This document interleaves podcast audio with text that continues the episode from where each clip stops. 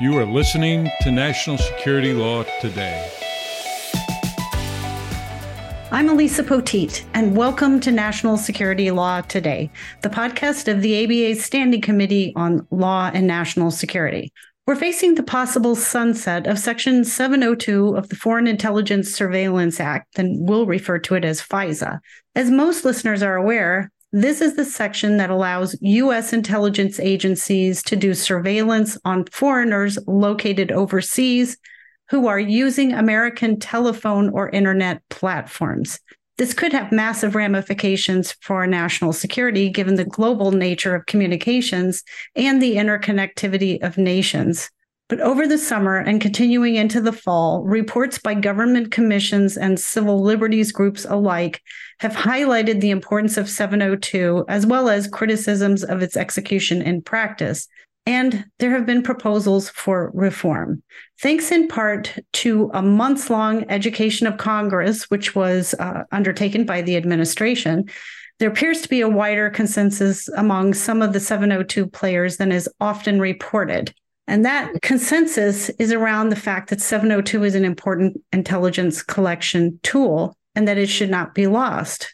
It's clear that Section 702 has played a useful role in everything from assisting Ukraine in its war with Russia to thwarting ransomware and other cybersecurity attacks to stopping shipments of fentanyl. So it's fair to say that a majority of Congress would now concede that 702 should be reauthorized, at least for several years. What's holding that up is a lack of agreement between both parties and both chambers of Congress over the scope of amendments that should be made to the 702 program. That lack of agreement results from differences of opinion on how much the statute needs to protect Americans' privacy rights and whether there's a trade off with national security. Not only will both chambers of Congress, of course, have to agree to any legislation, but in each chamber, there are competing approaches that will have to be resolved. In the Senate, Senator Ron Wyden and others have proposed a new privacy oriented bill that would amend 702, somewhat along the lines of the recent report by the Privacy and Civil Liberties Board, or PCLOB, an agency that was created after the 9 11 Review Commission's report on Al Qaeda's attacks of 2001. Then, several weeks ago, Senator Warner, the chairman of the Senate Select Committee on Intelligence, or SSCI, and 14 bipartisan co sponsors introduced their bill to reauthorize Section 702 with a decidedly different set of amendments. Those amendments are more in line with the wishes of the intelligence community. Now, this pattern has been replicated in the House, where there are similarly dueling versions of reauthorization, one reported out by the Judiciary Committee and the other by the Permanent Select Committee on Intelligence. And the House is about to decide which of these two versions it wants to send over to the Senate. Now, how is Congress currently approaching this debate? What are the people who have dealt with 702 in their capacity as national security lawyers saying about all of this? My guests tonight are two of the most important attorneys in the practice of national security law, and they have both had to wrestle with the broader and finer aspects of this legal tool considered so vital to national security. Glenn Gerstell is the former general counsel of the National Security Agency, or the NSA, and Adam Hickey is the former deputy assistant attorney general for national security at the U.S. Department of Justice. Gentlemen, thanks so much for coming in. I'm glad that you did. Thanks for having me. And the same for me. Delighted to be back. Glenn, you were heavily involved in the last congressional reauthorization debate in 2017 and 2018, feels like yesterday. And that was while you were at the NSA. Can you briefly set the stage for our listeners? What does 702 cover? And why has reauthorization been so contentious? So, to set the stage for 702, we sort of have to go back a little bit to the origins of FISA. It's a 45 year old statute that was put in place following abuses that were uncovered in the intelligence and law enforcement area by the so called Church Pike hearings. And Congress set up a rather detailed scheme for undertaking foreign intelligence surveillance within the bounds of the Fourth Amendment and that was a carefully crafted series of compromises and technical statutes that were set up under FISA in 1978. Not surprisingly, technology evolved to the point where after 9 11, we were focusing on different targets who were using different means of communication than had been originally the case when FISA was first adopted. Because at the time, most international phone calls were carried by satellite. But of course, by the 2000s, that had turned around and foreign phone calls were being conducted by subsea and terrestrial cables. And a massive amount of communication was, of course, handled by the internet, with email not even existing at the time of FISA. So the law was changed in 2008 to adopt Section 702. At the time, it was it was a little bit uh, contentious, to be sure. I mean, every time it's been renewed, again in 2012 and again in 2018 and 17, as you described, there's always been some controversy over it. We'll talk about why that's the case. But what 702 does is pretty simple. It's a foreign intelligence surveillance program that is aimed at foreigners located overseas for the purpose of collecting foreign intelligence information.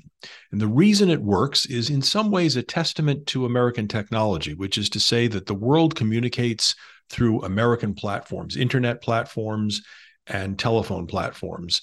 And the result is that the American intelligence community is able to go to these providers of, of internet uh, services and telecommunication services and under the compelled orders issued by the Foreign Intelligence Surveillance Court, which was the court that was set up under the FISA statute originally, require those providers to hand over information, emails, telephone calls, other communications from the targets, from the foreign targets. And that's, as I said, it's a function of the fact that both the good guys and the bad guys communicate using American platform. The reason this is all controversial, going back to the original adoption of FISA, is that inevitably, when foreigners are talking to each other, they might also either be mentioning an American or they might be talking to an American. So, inevitably, although it's not intended and not the goal of 702, uh, inevitably it's the case that some Americans' communications are picked up when the intelligence community is focused on foreigners. And that's the cause of the concern. All right. Adam, what are your thoughts about where we are presently?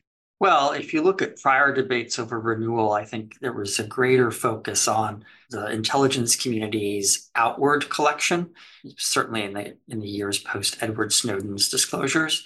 One thing to keep in mind as we talk about 702 is a lot of the energy behind efforts to change or not renew 702 comes from, I think, skepticism about law enforcement and the FBI in particular, and concerns that have been expressed about a limited number of what I'll call Title I FISA, so different authority from the one we're discussing tonight.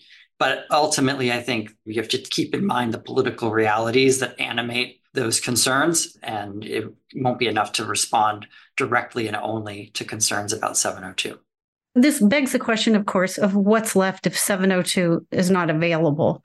What is the alternative, if any, authority that the intelligence community can rely upon if for some reason the statutory authority under 702 is lapses in a dysfunctional Congress? Well, as I said, one of the reasons 702 works is because it reflects the fact that the world communicates via American communications platforms.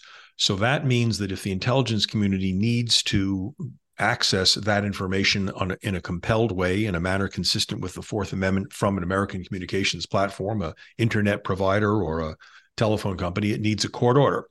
And if it doesn't, and the way it gets that court order is pursuant to the authorities contained in Section 702. There's no substitute for it. The only other way to obtain that kind of information is through the law enforcement process of a criminal warrant, but that's not relevant here. We're talking about obtaining information for foreign intelligence purposes. And FISA is the exclusive means for doing that. So if we don't have Section 702, it is not possible for the government to have other legal basis in the United States for doing the same thing. Overseas, we could probably get similar information, but not completely, just pursuant to the general authorities of the commander in chief, uh, as enunciated in something called Executive Order 12333, which governs sort of overseas activities that aren't covered by the Fourth Amendment. But that's not going to fully answer this because, the, as I said, the fact of the matter is that communications via American platforms are so relevant. ISIS terrorists use American platforms. They use WhatsApp, Google, YouTube, whatever. So do Russian agents. So do Chinese spies. So do fentanyl traffickers. And that's the issue that we need, need to be concerned about. Adam, I think a lot of the focus of these reports has been this concept of incidental collection. And civil libertarians have taken the position that it could be a back door for targeting a US person. And then that's the phrasing that the backdoor is what they're calling. They even analogize into incidental collection to something that has become very controversial, which is the wiretapping of Martin Luther King. Those wiretaps, of course, having been authorized directly by Robert Kennedy during his tenure as Attorney General.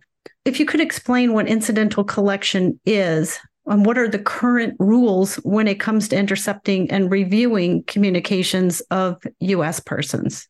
As Glenn said, if you imagine targeting a foreign spy's email account under 702, you're going to get all of the communications to and from that person through that email account. And that may include some communications with US persons that's incidental collection because the US person's communications are not themselves what's being targeted. The, their collection is incidental to the targeting of the foreign person. Part of the protections that exist under the law as it stands now is that the Foreign Intelligence Surveillance Court, or FISC, has to approve procedures designed to minimize the acquisition, retention, and prohibit the dissemination of non-public information about U.S. persons that's irrelevant to foreign intelligence purposes of the surveillance. So keep in mind, if there's a what I'll call a wholly innocent or private communication that has no intelligence value, there are already systems built in to anonymize or mask that. Section 0702 would be a very inefficient and ineffective way to target a US person because you can't use it to task a US person's account. And if you look at the auditing that's been done of whether the IC is correctly targeting foreigners, you will see, even in the PCLOB report, a virtually perfect record of using Section 702 to target foreigners. I think the compliance rate is above 99%. So clearly, 702 is not being used to target Americans, nor is there evidence it's being used to target foreigners for the purpose of getting communications with Americans. But let's pause for a moment on whether you might very much want the government to analyze and think about and collect communications between US persons and foreign 702 targets. Here's why 702 can't be used to collect on random foreigners there needs to be a basis to believe that the tasking of each particular selector qualifies under 702 for collection. For example, that there's an expectation you'll get some counterintelligence or counterterrorism value. So let's imagine three categories of foreigners you might target under 702 spies, hackers, and terrorists. It's possible that you'll collect the communications of US persons under 702, but only their communications with spies, terrorists, and hackers. The vast, vast majority of Americans obviously have no contact with spies, hackers, and terrorists. Your emails to that cute Airbnb in Amsterdam, or the tailor in Italy, or the French vineyard where you get your wine, these are very unlikely to end up collected via 702 simply because it's less intuitive that bed and breakfasts, tailors, and vineyards are of counterintelligence value. It's not impossible, but it's unlikely. But for the US persons who are in contact with spies, hackers, and terrorists, Imagine that some of them are victims, or at least unwitting of who they're talking to, and some perhaps are acting intentionally. So, in crafting 702 reforms, keep your eye on those three classes of US persons in touch with those foreign targets the people who are acting intentionally, the US persons who are unwitting of who they're talking to, and the victims who don't even know that they're in touch with them or who they are.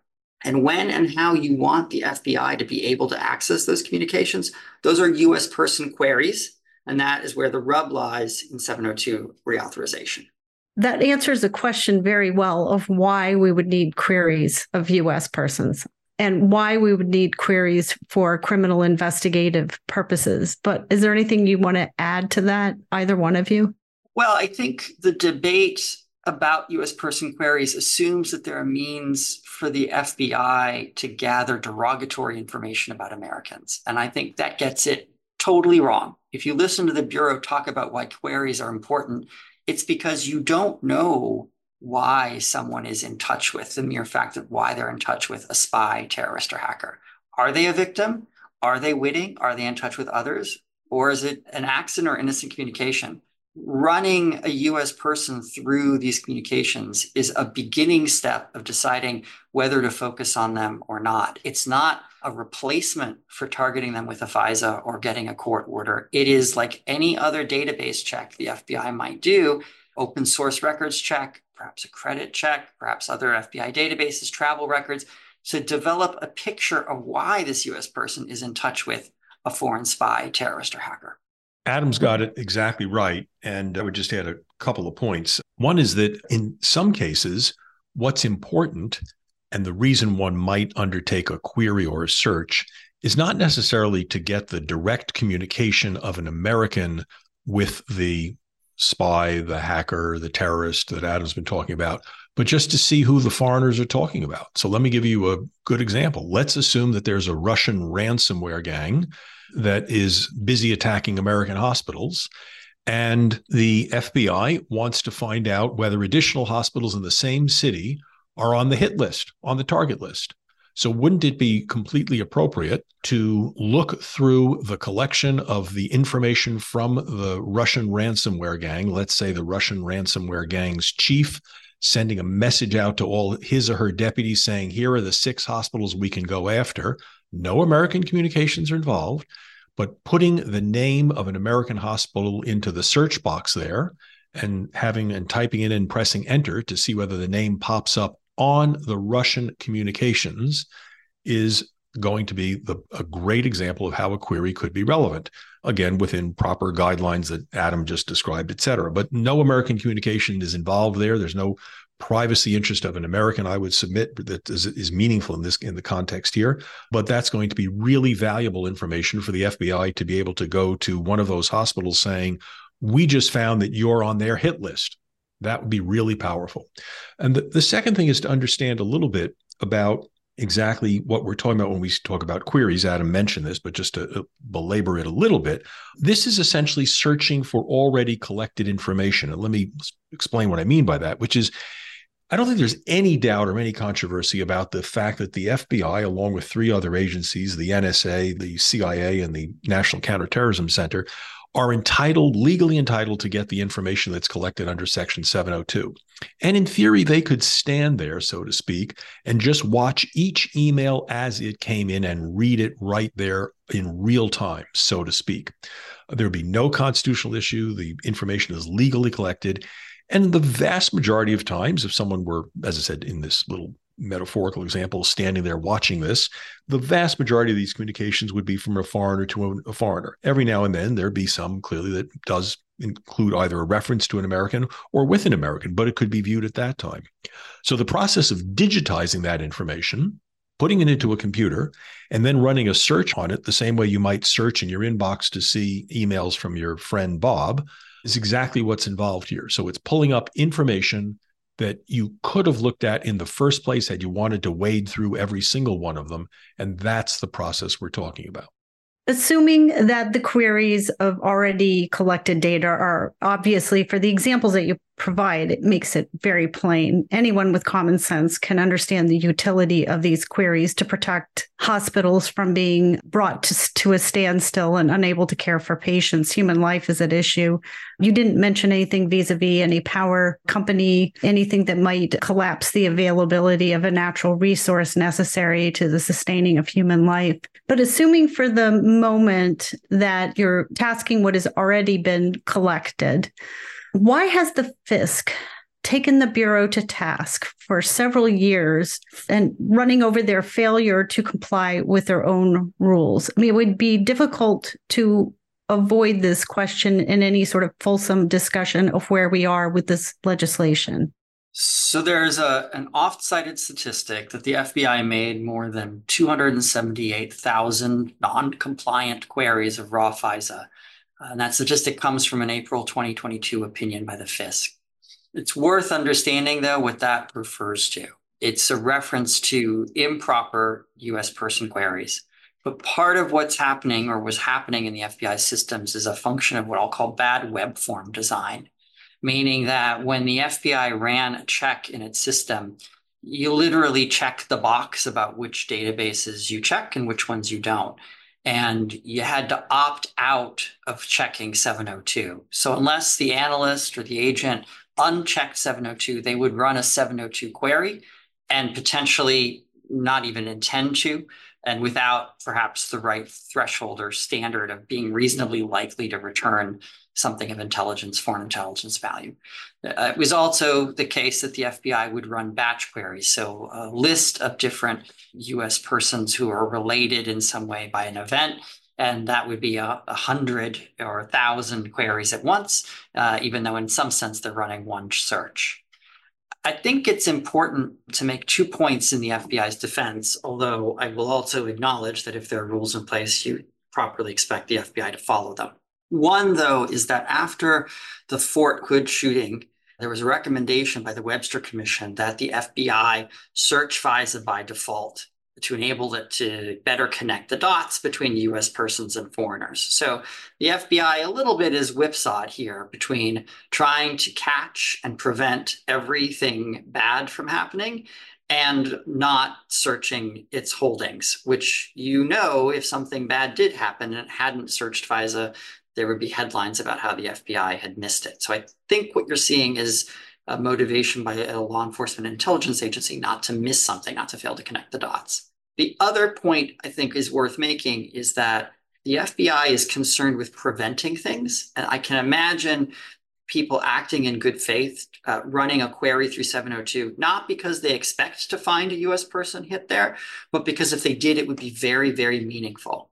I think that kind of prophylactic or preventative search is what led the FBI to run the names of January 6th defendants and Black Lives Matter protesters through 702.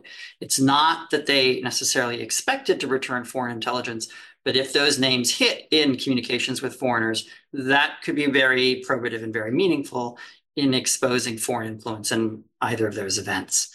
The problem is that the standard that the FISC and DOJ have adopted is that you actually have to have a likelihood of having a hit or a reasonable likelihood. And so you can't run someone's name through 702 just in case or just to confirm they're not there. You have to be able to articulate some basis for thinking they will be found there.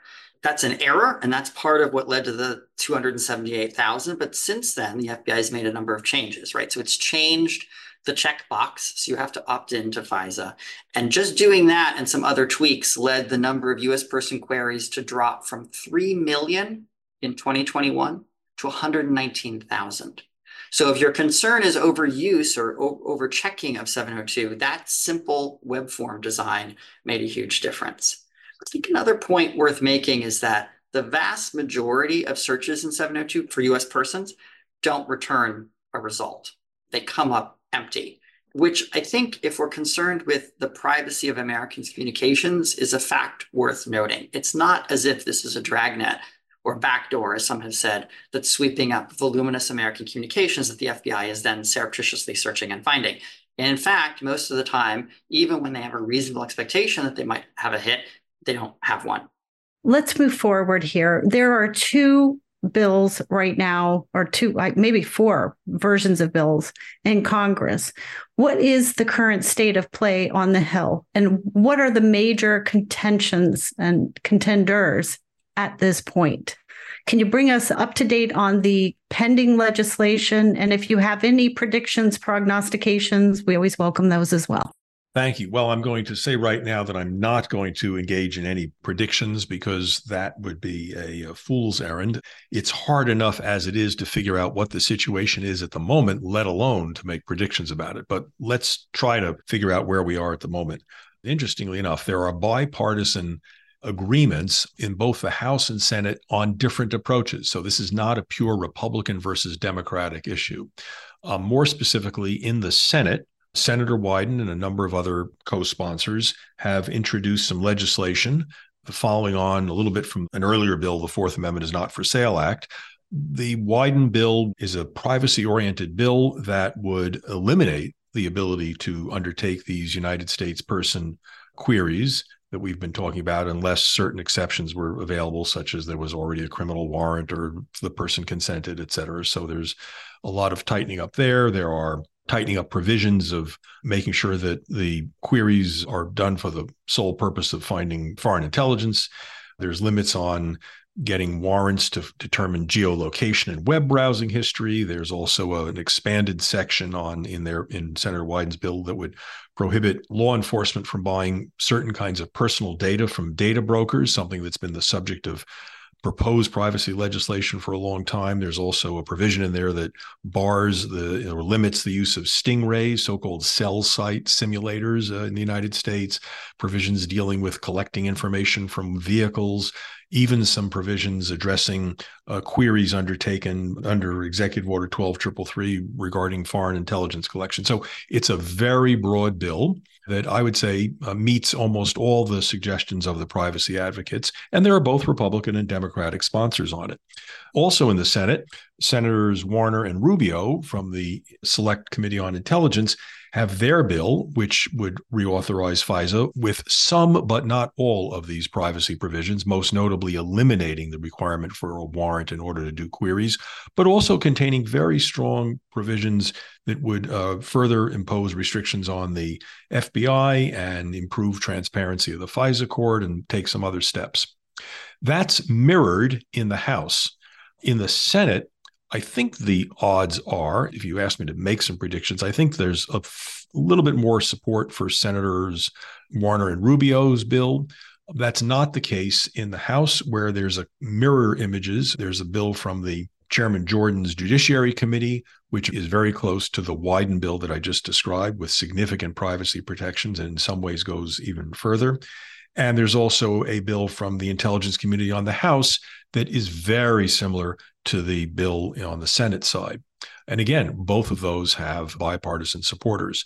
It's unclear right now. Perhaps by the time this podcast comes out, we'll have a little better sense of what exactly is happening procedurally. But all of this is going to need to get resolved between the two houses in the form of a conference. I do wonder, listening to you, Glenn, that some of this effort to sort of reach into authorities under 12333 doesn't walk into separation of powers issues between Article 1 and Article 2. So it'll be interesting to see how that goes. But let's take a moment to go deeper in the so called warrant requirement, since that appears to be the main distinction between some of these approaches. Glenn, let's start with you. Is a warrant actually constitutionally required, as some people have claimed or perhaps would like to believe? A warrant for undertaking queries. I think the answer to that is that there is, and I think that's a pretty clear answer, which is there is no constitutional requirement to get a warrant. We do not, in other areas of federal government, we do not generally have a requirement that in order for the government to go look at information it's already lawfully collected, it needs a warrant. So just think, for example, when you show up at the airport and hand your passport or driver's license to the TSA agent who then plugs your name in a computer of lawfully acquired information, no warrant is needed to do that kind of search. The courts that have looked at this, and admittedly there haven't been very many, have said that the Constitution does not require a warrant to undertake the query. The courts that are most concerned about this, that have the most expertise and have the deepest appreciation of the circumstances in which these queries would be undertaken, are, of course, the judges under the Foreign Intelligence Surveillance Court on at least three occasions, perhaps four, in 2015, 2018, again in 2023, after asking amicus to be appointed to specifically brief this issue, they have reached the conclusion that it, there is no constitutional requirement for a warrant in the context of doing these queries. There, that is completely constitutional. The few district courts that have looked at this, most notably the district court in Portland in the Mohamud case, that was the Christmas tree bomb plot, you may recall, specifically looked at that and said, uh, again, no warrant is requirement. The only thing on the other side of the ledger, and it's important, I'll be fair about that, is a Second Circuit opinion. Uh, it is a Court of Appeals opinion, which, not in a direct holding, said it may well be a separate event that we need to look at for constitutional purposes. And maybe, I underscore maybe, there's a requirement for a warrant, but it didn't say there was. And there's even some language in the opinion that suggests that when the FBI is doing a query, maybe there is no such requirement. But it referred the matter back to the district court, so there's no definitive holding on it. And about the most you could say is that there have been a handful of courts that have addressed the issue. None have found there's a constitutional requirement. And uh, admittedly, the Supreme Court has not definitively addressed this, and it may never have occasion to. But Adam, from the FBI standpoint, what would happen if there was a requirement for a warrant or consent? What would that look like? It would look very bad. So remember that the fact that there's a US person in touch with a foreign 702 target is troubling, but it's not necessarily incriminating. you don't know whether the email traffic that you see between the US company and, say, a foreigner is spear phishing messages designed to target them and allow you to hack into them, or communications of exfil from their network, or being a co-conspirator in a foreign influence operation or the like, right? Or maybe someone just has an uncle abroad who's in the foreign intelligence service and just emails them about their trip. You do not have probable cause to get a warrant on a US person merely because they show up in the database as in touch with a foreign 702 target. You could not truthfully allege there's probable cause based on that alone, I don't think, in most cases, to surveil them. And what the Judiciary Bill and Wyden Bill both do is create that as the standard for a US person query, that I need to be able to justify getting a search warrant or wiretap or FISA order on the US person, and that it is not appropriate. And because you've set that as the requirement, I will now not be able to warn the US person if they're being targeted for, say, an influence operation. I won't even be able to figure out whether they are the unwitting target or if they're a co conspirator in some effort to, I don't know, infiltrate a political party or alter an election's results or engage in some kind of covert influence campaign. Briefly put, the tool does not match even the complaint that you hear on the Hill. If your complaint is the FBI is not following the rules and it's running too many US person queries that it cannot justify, and in fact, that is what the FISC found last year, there are ways to address that. You could have a two person rule to make sure that every query is specifically documented and has some higher level of approval within the FBI. You which, could, by the way, is what, if I can interrupt, Adam, yep. which is exactly what happens at the National Security Agency.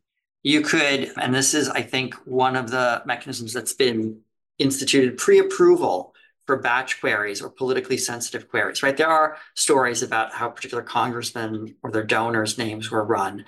And that's one of those face pull moments where you think, if only the agent had consulted with a lawyer in OGC or someone at NSD, that probably wouldn't have happened. But there are ways to build in further oversight that will limit improper querying short of walling 702 off from the Bureau, which is really what you're doing. And I'll make a final point we know about the FBI's errors because of the extensive oversight that NSD and DOJ does, and because of their obligations to report to the FISC and Congress. So while I would prefer to live in a world where the FBI followed all the rules to date perfectly, we know about the problems because we have robust oversight, which I think is a sign of sorts of success. And you should tailor the amendments to 702 to address the problems that have been surfaced by oversight, like bad web design, a lack of training, insufficient coordination with OGC or insufficient supervision of queries. All of those things you can address short of misconceiving of why you would run a US person query. And I think the last thing to state there is what you didn't say, but I think most listeners on this podcast would understand that warrants have to be based on a standard of probable cause, meaning more likely than not to return and, evidence. Which well, I don't. I actually, as a prosecutor, I don't know. I would agree with that. but I would say certainly, certainly a, a reasonable person would think there's a probability. But as written in the judiciary bill, I think you can only read that to be a reasonable probability or probable cause that they are an agent of a foreign power or that they are a criminal. What do you do about the victims? What do you do about the unwitting subject of an influence operation? If you're going to have a requirement to go to a judge, at least set the right standard for what you have to show to the judge. And it can't just be implicitly copied and pasted from the existing surveillance statutes you have, because what you're really asking the court to do is check the FBI's sort of logic for thinking they want to, you know, that this person might be an unwitting influence target or the like, right? That there's no existing legal standard for them to plead the right warrant. Glenn, you wanted to add something there? I did. Adam articulated it very clearly, but one of the, or maybe some of the concerns in addition, are the sheer logistics of this. Uh, in order to obtain a probable cause warrant, whatever the standard is, whether it's showing that there's someone's an agent of a foreign power or whatever, is quite a process. Uh, an agent has to swear out a, a sworn affidavit, um, has to be reviewed internally. Uh, by the time it goes through all the checks and gets into the court, and the court considers it, even on an expedited basis, you're talking a minimum of a handful of days and perhaps even longer. So That's not going to work when you're hot on the tail of a Chinese espionage agent trying to recruit a defense contractor or a ransomware gang that's operating within a matter of hours to take down a hospital or other infrastructure. Just the sheer logistics of it and the workload imposed on the FISC to deal with a warrant requirement for every one of these queries is going to have a very, very significant effect on curtailing the number of queries we do and again, as Adam said, there's a darn good reason we do these queries. Again, that doesn't excuse ones that are done inappropriately. I'm not suggesting that in the slightest, but we do need to have an effective, robust way of undertaking the kinds of queries that are going to be necessary to keep America safe. Well, based on your sort of collective years of inhabiting the national security ecosystem and understanding all of these threats, and Adams mentioned some of the guardrails that would suffice to protect the rights of US persons without leaving Americans otherwise vulnerable.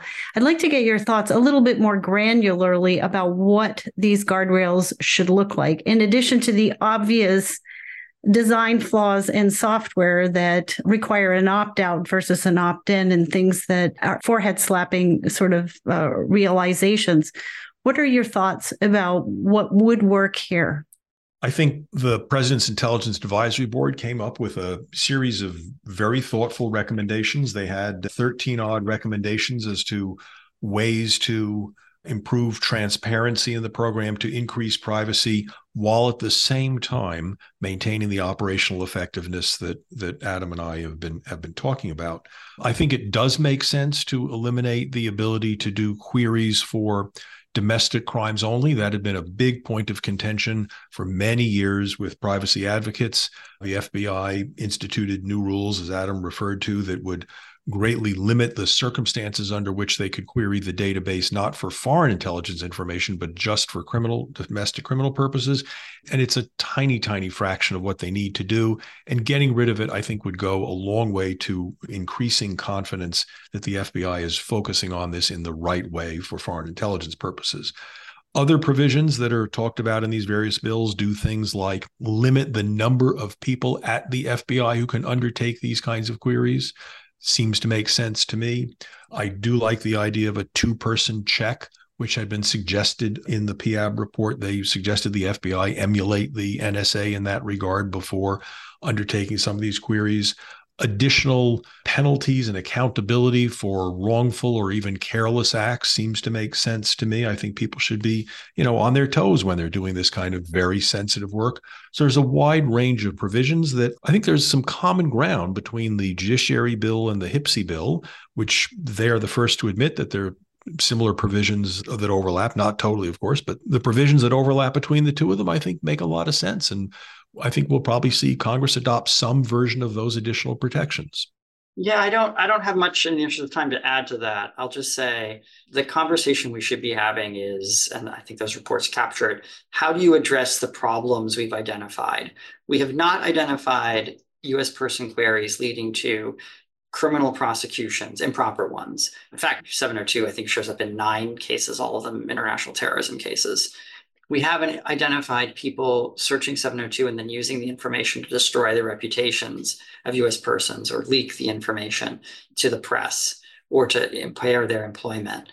You solve the problem that exists now, which is generally perhaps a lax execution of the reasonably likely to return foreign intelligence standard. And that can be addressed through a combination, as Glenn says, of increased oversight of the queries, better training, and also increased consequences for getting it wrong. Well, I'm sincerely hoping that everybody on the various committees responsible for this legislation will hear this podcast. And I'm grateful for your thoughts. I thought they were very coherent and persuasive. And I thank you both for being here. Thank you. This is a very important topic. And the more people learn about it, understand the, the complexities here, I think that's going to lead to a better outcome. Thank you for having me. It's always a pleasure. Our guest tonight has been Glenn Gerstell, the former general counsel of NSA, and Adam Hickey, the former deputy assistant attorney general for national security and now a partner at Mayer Brown. Thank you for listening to NSLT. Remember to share this episode with a friend. Of course, if you know anybody on HPSCI SSCI, share with them. Go ahead. Or you can share it with a colleague, but discuss the issues that we've presented thoughtfully with one another understanding the issues well, and relying on hard information facts. If you had feedback for us, please reach out to us via social media like Facebook, Threads, and Twitter. Yes, we're still calling it Twitter while it lasts. Our handle is always at ABA NatSec. Or if you're feeling very old fashioned, email us like you did in the olden days. You can reach us at nationalsecurity at americanbar.org. Our editor and producer is Francis Burkham. Our program manager is Rebecca Salido, and my co producer is Holly McMahon. Producer and writer of this podcast is me, Elisa Poteet, always here in my individual capacity. And help is always coming from the incredible members of the Standing Committee on Law and National Security, without whom this podcast would not be possible. Thanks for listening, and we'll see you next time. The views expressed on national security law today have not been approved by the House of Delegates or the Board of Governors of the American Bar Association and this recording should not be construed as representing ABA policy.